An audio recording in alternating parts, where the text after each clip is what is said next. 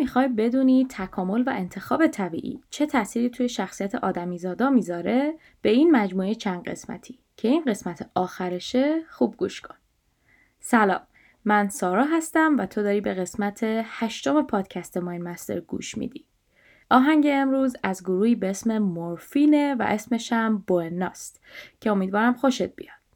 توی این پادکست جنبه های مختلف روان آدمیزاد رو با هم بررسی می‌کنیم. همونطور که می‌دونی این فصل به شخصیت شناسی اختصاص داره و مطالبی که بررسی می‌کنیم از کتاب Personality Psychology Domains of Knowledge About Human Nature نوشته دکتر کینگ، باس، لارسن و انزلی گرفته شده. مگه اینکه مقاله یا کتاب دیگه ای رو با اسم نویسندش و سال انتشارش رفرنس کنم و لینکشونم توی توضیحات بذارم. اطلاعات بیشترم همیشه می‌تونید توی صفحه اینستاگرام Mind Master به اسم mindmaster.podcast و channel تلگرام Mind Master به اسم Mind Master PC پیدا کنید. خب تا تو بری یه کم دیگه از آهنگ امروز رو گوش بدی من برم یه قهوه بریزم و برگردم که بحث امروز رو شروع کنیم.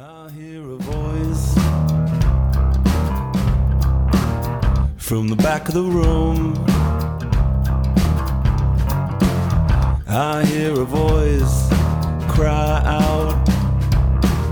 You want something good. We'll come on a little closer, let me see your face.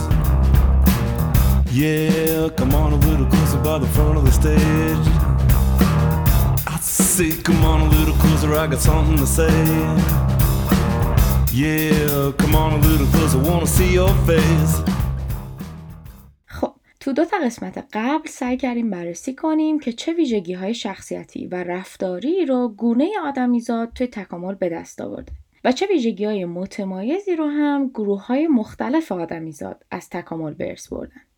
مثالش هم که اگه یادتون باشه ویژگی های مختلفی بود که آدمیزادای نر و ماده نسبت به هم داشتن و بررسی کردیم که اصلا چرا ممکنه این ویژگی ها از تکامل به دست اومده باشه. اگه هنوز این چیزا برات سواله بعد نیست یه نگاهی به قسمت های 6 و 7 بندازی. اما اگه بخوایم منطقی هم نگاه کنیم این پایان ماجرا نیست. چون شخصیت آدمیزادایی که ما باشیم هیچ وقت شبیه همه آدمیزادا یا حتی یه گروه خاص ازشون نبوده. و انگار فرد به فرد ما همیشه ویژگیهایی داشتیم که شبیه بقیه نبوده و اثر انگشتوار مال خودمون بوده. توی این قسمت می‌خوایم این دسته از ویژگیهایی رو بررسی کنیم که با اینکه ممکنه از تکامل به دستشون آورده باشیم ولی تو همه ما آدمی زادا یا گروه های مختلفمون یکسان نیست و بهشون میگیم ویژگی های فردی. یعنی می‌خوایم تو این قسمت دست از شباهتامون با هم دیگه برداریم و بریم سراغ تفاوتامون و ببینیم تکامل چه تاثیر روی تفاوتامون با هم دیگه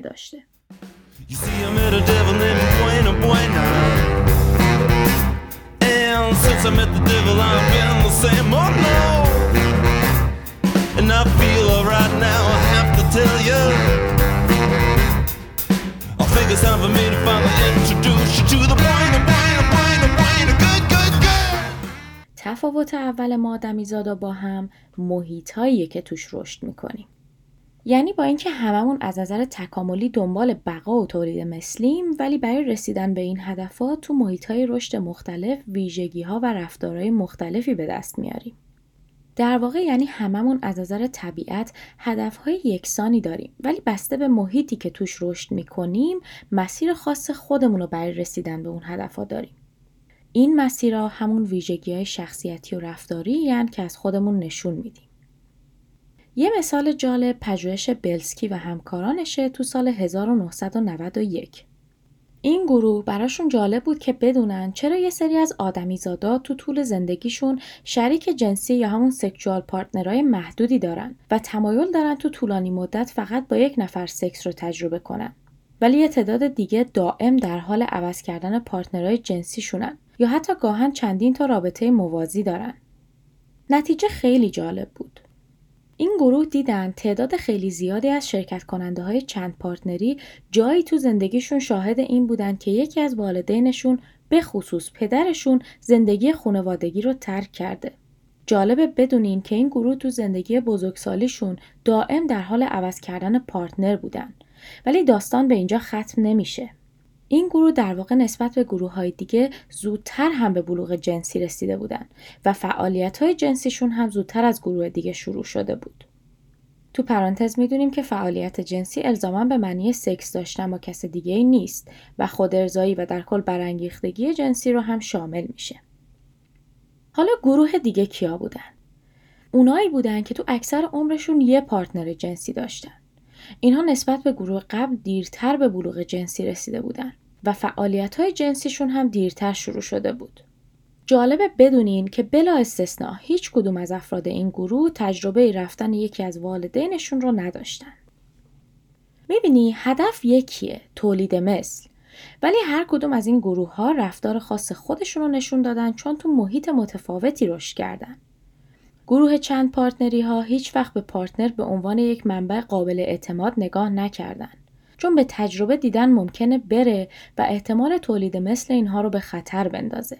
در نتیجه با چندین partner انگار دارن شانس تولید مثل خودشون رو تضمین می‌کنن. که البته این یه پروسه خودآگاه نیست و اتفاقا این همون نقطه که تکامل وارد بازی میشه. در واقع آدمیزاد تو مسیر تکامل و به صورت ناخداگاه یاد می‌گیره که اگه دید روابط اطرافیانش قابل اعتماد نیستن با روابط مختلف شانس تولید مثل خودش رو تضمین کنه. در مقابل گروه تک پارتنری ها هستن که روابط طولانی مدت براشون یه نقطه امنه و اتفاقا به تجربه دیدن که این فرم از رابطه شانس تولید مثلشون رو تضمین می‌کنه. پس دیگه عوض کردن پارتنر چه کاریه؟ تو پرانتز این نتیجه ما نیستا نتیجه بررسی بلسکی و همکارانشه.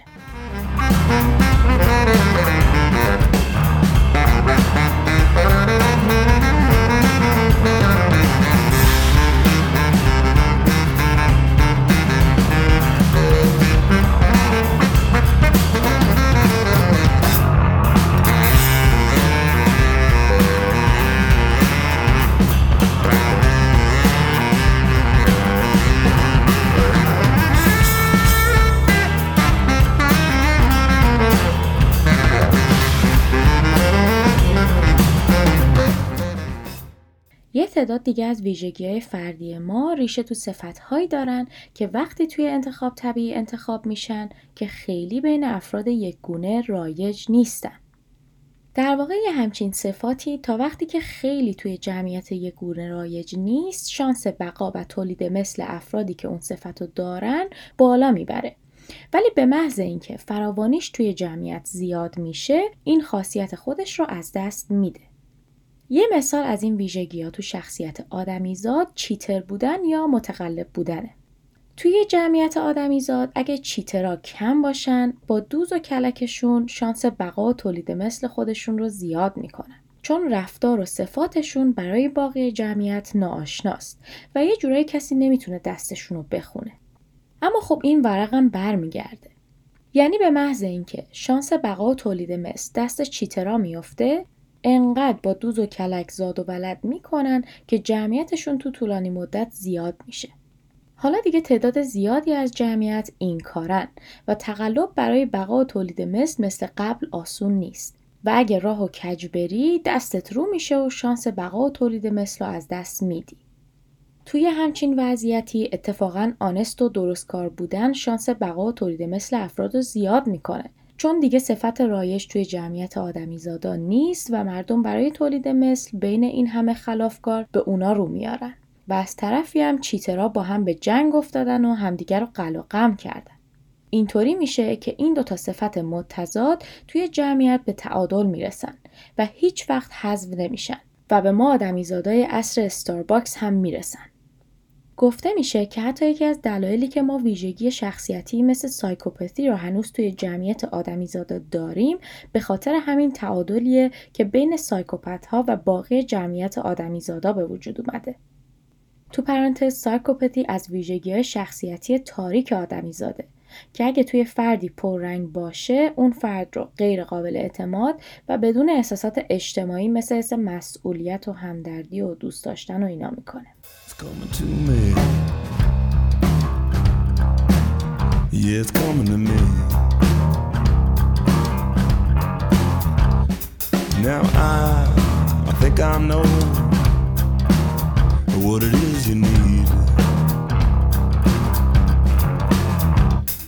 I know some people wanna make you change. Well, I, I know how to make it go. بعضی موقع یه سری صفات احتمال بقا و تولید مثل ما رو بالا می‌برن فقط در صورتی که یه صفت خاص دیگر رو هم که یه جورایی مکملشه داشته باشیم. یه مثال جالب از این جور صفات پژوهشیه که سل و همکارانش تو سال 2012 انجام دادن. این گروه متوجه شدن که اکثر آدمیزادای نری که قد بلند و عضلات حجیمتری دارن خلق و خوی تندتری هم دارن و توی مشاجره ها زودتر جوش میارن. به علاوه اون این آدمیزادای نر ازولانی بیشتر احتمال داره که راه حل یه مشکل اجتماعی رو دعوا بدونن. در مقابل اونا گروه آدمیزادای نری هستند که هیکل متوسط رو به کوچیکی دارن و اتفاقا اکثرا خلق و خوی آرومتری هم دارن. دیرتر تو مشاجره ها جوش میارن و برای حل کردن درگیری های اجتماعی هم کمتر امکان داره راه حلشون دعوا باشه. سل و همکارانش معتقدن که دلیلش می‌تونه این باشه که صفات خلق و خوی تند و ازولانی بودن برای آدمیزادای نر می‌تونه توی تکامل مکمل هم شده باشه. و یه جورایی اکثرا وقتی با هم ظاهر میشن شانس بقا و تولید مثل فرد رو بالا می‌برن. تو پرانتز یه توضیحی هم در مورد ترکیب آدمیزاد نر بدم که من در ادامه سنتی که از قسمت قبل شروع شد دارم ازش استفاده می‌کنم. و فقط به این معنیه که آدمیزادی که ازش حرف می‌زنیم تو سلولاش کروموزوم Y یا همون Y رو داره و به کسی هم که نداره میگیم آدمیزاد ماده و حتما توی اپیزود مربوط به جنسیت بیشتر دربارش حرف می‌زنیم. خلاصه استفاده از این ترکیب هیچ دلیل حزبی یا توهینی خاصی نداره.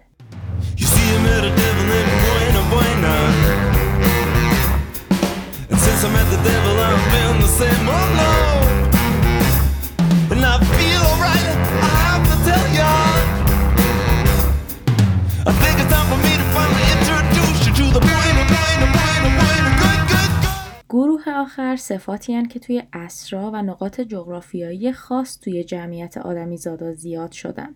و همچنان هم بعد از چند صد هزار سال توی جمعیت آدمیزادا موندن تا به ماها برسن. مثلا گفته میشه که صفتی مثل ریسک پذیری تو دوره ها و جغرافیاهایی تو آدمیزادا ایجاد شده که قحطی غذا و منابع مهم دیگه وجود داشته. یعنی آدمیزادایی شانس بقا داشتن که ریسک می‌کردن و از هر سوراخ سنبه غذا و منابع دیگر رو پیدا می‌کردن و به تب همونا بیشتر باقی میموندن و تولید مثل می‌کردن و جمعیت ریسک پذیرا رو بالا میبردن. و الان هم ریسک پذیری هم ریسک ناپذیری توی جمعیت آدمیزاد باقی مونده. یا مثلا گفته میشه که ویژگی شخصیتی openness to experience یا همون تریتی که آدما رو خلاق و پذیرای تجربه های جدید می‌کنه توی عصرهایی که بیماری های واگیردار شیوع پیدا می‌کردن به شدت سرکوب می شده و اتفاقا اون دست از آدمیزادایی که این ویژگی رو نداشتن شانس بقا و تولید مثل بیشتری پیدا می‌کردن. خب اینجا قسمت هشتم ماین مستر تموم میشه. خیلی ممنونم که به من گوش کردی و خیلی ممنونتر میشم که اگه این قسمت رو دوست داشتی به دوستاتم معرفیش کنی.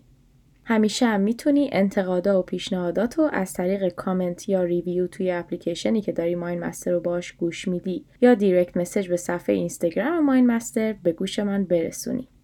من سعی می‌کنم خیلی زود با یه اپیزود دیگه برگردم ولی تا اون موقع شما رو به خودتون میسپارم.